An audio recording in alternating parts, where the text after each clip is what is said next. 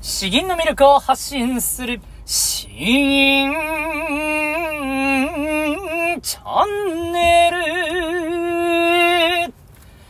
おはようございます。こんばんは。詩吟チャンネルのヘイヘイです。このチャンネルは詩吟歴20年以上の私ヘイヘイによる詩吟というとてもマイナーな日本の伝統芸能の魅力や吟じ方についてわかりやすくざっくばらにお話ししていくチャンネルです。えー、皆さんいかがお過ごしでしょうか？えー、私の娘は昨日ようやくちょっと1歳から、えー、少し経ったんですけれども、予防接種ですね、え、が終わって、ただまたもう近々ですね、え、もう1回ぐらいやらないといけないんですけど、うん、僕はちょっと仕事でですね、立ち会いでできなかったんで申し訳なかったんですけど、まあ刺される瞬間だけ、えー、だいぶ痛がっていたけれども、もう、お母さんに抱っこしてもらったらもうすぐに、えー、戻ったというところでですね、えー、まあ、あの、順調だったかなと思います。ただ、まあ、本当に、えー、昨日、今日とだいぶ、うんちしましたね。えー、あまり大きな声で言っちゃいけないですけど。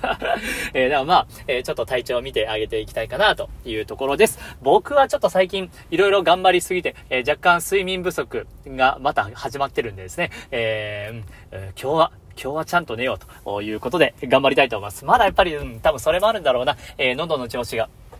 どうも、どうもいまいちな感じはするんですけれども、えー、引き続き、えー、頑張っていきたいと思います。では、えー、今日の本題なんですけれども、今日はですね、あの、音声配信アプリスタンド FM の方からご質問をいただきました。ありがとうございます。あの連銀ですね。えー、連銀を3人で初めてやるんですけれども、気をつけるべきポイントなどありましたら教えてくださいということで質問をいただきました。ありがとうございます。えー、では、まあ、あの、ということで今日はこの連銀、連銀を銀ずる際の、えー、気をつけるべきポイント、そういうことでお話ししていきますね。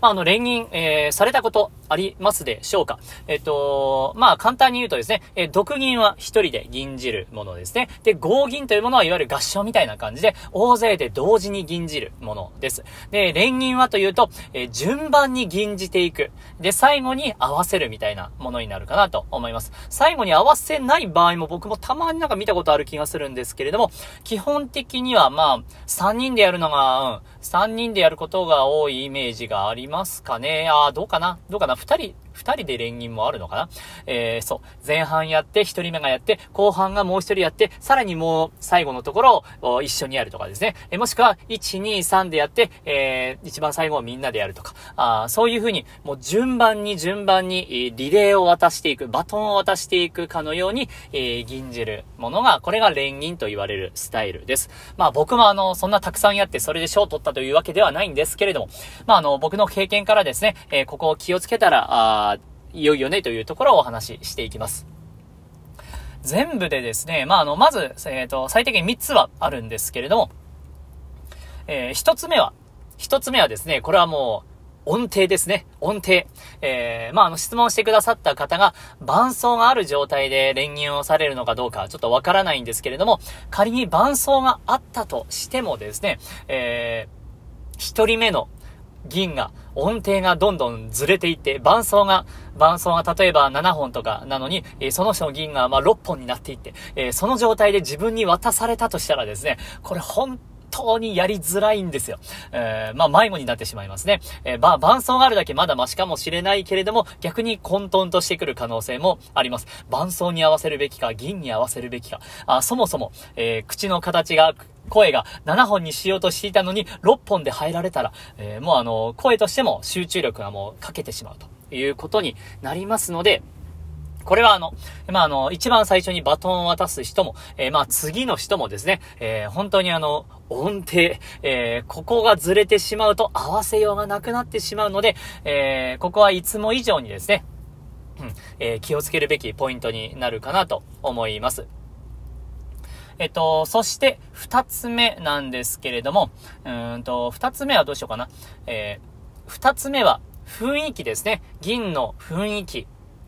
えっと、まあ、特に、うーん、まあ、たくさん気をつけるべきほどではないんですけれども、方や、えー、まあ、この銀は、もっと力強く、元気よくやるんだって思いながら吟じていたらですね、えー、二人目の方が、いやいや、あここはもっと厳かにしっとりとやるものだというふうに、えー、考えていたとしたらですね、やはりあの、銀が繋がらなくなってしまうんですよね。まあ、あのなかなかにそこまで、自分の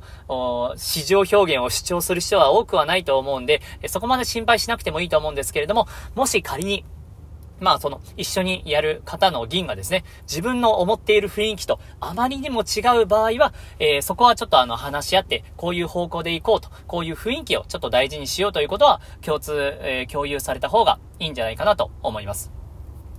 えー、そして三つ目ですね。え三つ目は、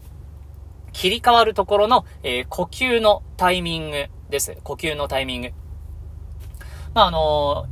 えー、連銀というものはいわゆるリレーなんでですね、このバトンを渡す瞬間というものがものすごく重要になってくるわけです。で、えー、場合によっては、えー、一人目がキクショークとか、で、二人目がまあ、テンというか、ちょっと盛り上がるタイミングに来る場合があったとしてもですね、この、一人目が、あ終わった瞬間に、息継ぐ間もなくもうすぐ食い気味に入ってくるとですね、えー、それは聞いている人が驚くわけになります。一方で、えー、じゃあこれから入るぞというところで、間合いがあまりにも長すぎると、せっかくの銀の流れがそこで寸断されてしまうということがあります。なので、自分が入るタイミング、もし、えー、手前に人がいて、え自分がその次に入る場合であれば、その人がその銀の終わりのタイミングですね。えー、うーっていう感じで、えー、この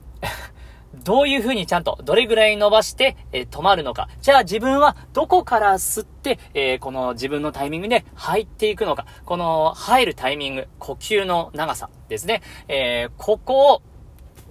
聞いている人にとって、えー、とても自然に感じられるように、えー、するのが、まあ大事かなと思います。早すぎず、遅すぎずですね。えー、ここはあの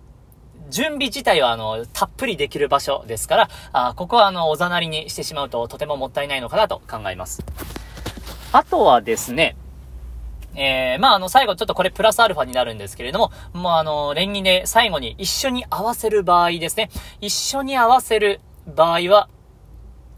出だしが命ですね。出だし。一緒に合わさったところで、えー、ずるずるずるずるっと、ぬるぬるぬるっと合わさっていくと、とてももったいない感じがします。せっかく渡ったバトンで、その次に、えー、一緒に合わさって、えー、ぐわっといく、こういう一番の盛り上がりのところですね。えー、ここがビシッと合えば本当にかっこよくなりますし、ここが合わなければ、なんという、なんというか、印象に残りにくいような、あ残念な連銀になってしまいますので、えー、まあ、もし3人とかその連銀で、えー、一緒に練習取るタイミングがあるならばですね、えっ、ー、と、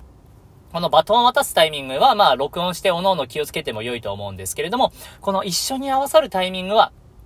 これは一緒ですね。先ほどと同じですね。えー、自分がここを、こういう風に銀字終わるから、ここで息を吸って、こういう風に入りましょう。えー、この入る瞬間。そして、まあ一番最初の説長だけでもですね、説長言葉、一つの言葉と説長の一塊だけでも、そこだけはを、ちょっとあのー、うん、えー、入念にと言いますか、あ話し合って、こういう長さで、こういう風にやろうというのが定められれば、とてもいいんじゃないかなと思います。まあ、あのー、最後びっちり縛れば本当にいいんですけども、とにかくこの入りですね。みんなで合わせるところの入りのタイミング、えー、ここが最後バチッとはまると、えー、本当にいい連銀になるかなと思います。まあ、あの、初めて連銀するということで、こんなにあの、多分連銀をこんなに気をつけて考えてやることはなかなかないと思うんですけれども、えー、まあ、あの、音程と、えー、雰囲気と、えー、このリレー、バトンを渡されるタイミングの呼吸の長さ、そして、えー、一緒に合わせるところのこの入りの方ですね、えー、ここを気をつけてみてはいかがでしょうか。そんな感じですかね。うん。えー、よしよし。ではでは、こんな感じで、えー、いきたいと思います。今日、今日もですね、あの、朝、朝、今、朝8時、8時20分ぐらいに収録してるんですけど、9時から仕事でですね。で、9時、9時半からもう今日は会社の見学会で僕がまた2時間ぐらい説明しないといけないんですね。喋るのは好きなんですけれども、今日はちょっと朝が早すぎるよ、という感じなんですけど、まあもうこれでですね、えー、喉を鳴らして いきたいと思います。では、あの、後半、えー、一つ吟じていきます。えっ、と、そうですね、今日どっちにしようかな。うん、こっちにしようかな。えー、今日吟じるのは、雲井達夫作、各社の壁にダイスですね。えー、では、詩文を読んでいきます。この志をなさんと欲して、兄、身を思わんや。骨をうずむ青山、壁界のうち。うて宝刀を武士、また霊障す。血前、馬を踊らして、関東に向こう。えー、この待望を果たそうと思えば、我が一心のことなど考えてはいられない。骨を埋めるには、生山であろうが、壁界であろうが、どこでも構わない覚悟である。杯を傾け、酒に酔うては、殿下の宝刀を撫で、えー、己の決意に静かに笑みを含み、決然と馬を踊らして関東に向かって急ぐのである。もうあの本当にドラマの一シーンみたいな、あところですね。今の現代人の感覚ではこういうものはなかなかないんですけれども、うんと、本当に、えー、これからやってやるぞと、武者震い、むしろ笑って、えー、ニヤッとして、えー、決意を胸に、えー、馬を、馬をヒヒーンと走らせていくぞという、そういうのはですね、本当に、え、イメージが浮かびやすい、えー、銀かなと思います。ちょっと喉も調子が悪いんですね。こういう勢いで楽しむ系で、えー、乗り切りたいかなと思います。では、吟じていきます。各社の壁に台す、雲井達夫。この志を、なさんと欲して、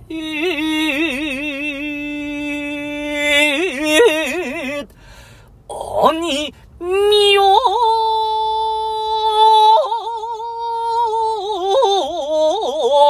思わんや骨をうずむ生山壁界の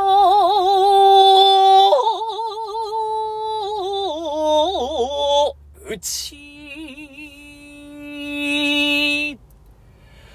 よて、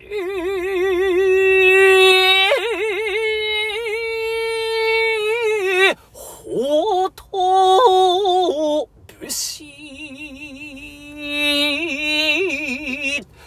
また、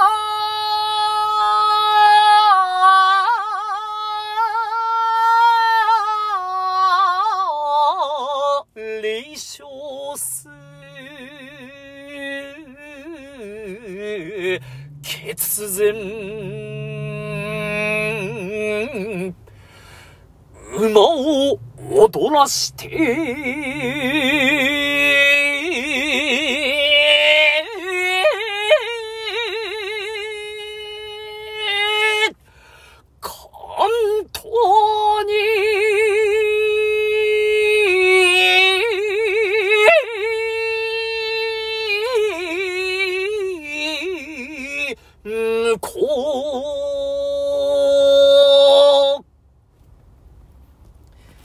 えー、いかがでしたでしょうか？まあ、結構楽しく吟じられたんじゃないかなというところですね。えー、まあ、あの、ちょっと言うとしたら、えー、要点、宝刀、宝刀武士、宝刀がちょっと、えー、うまく、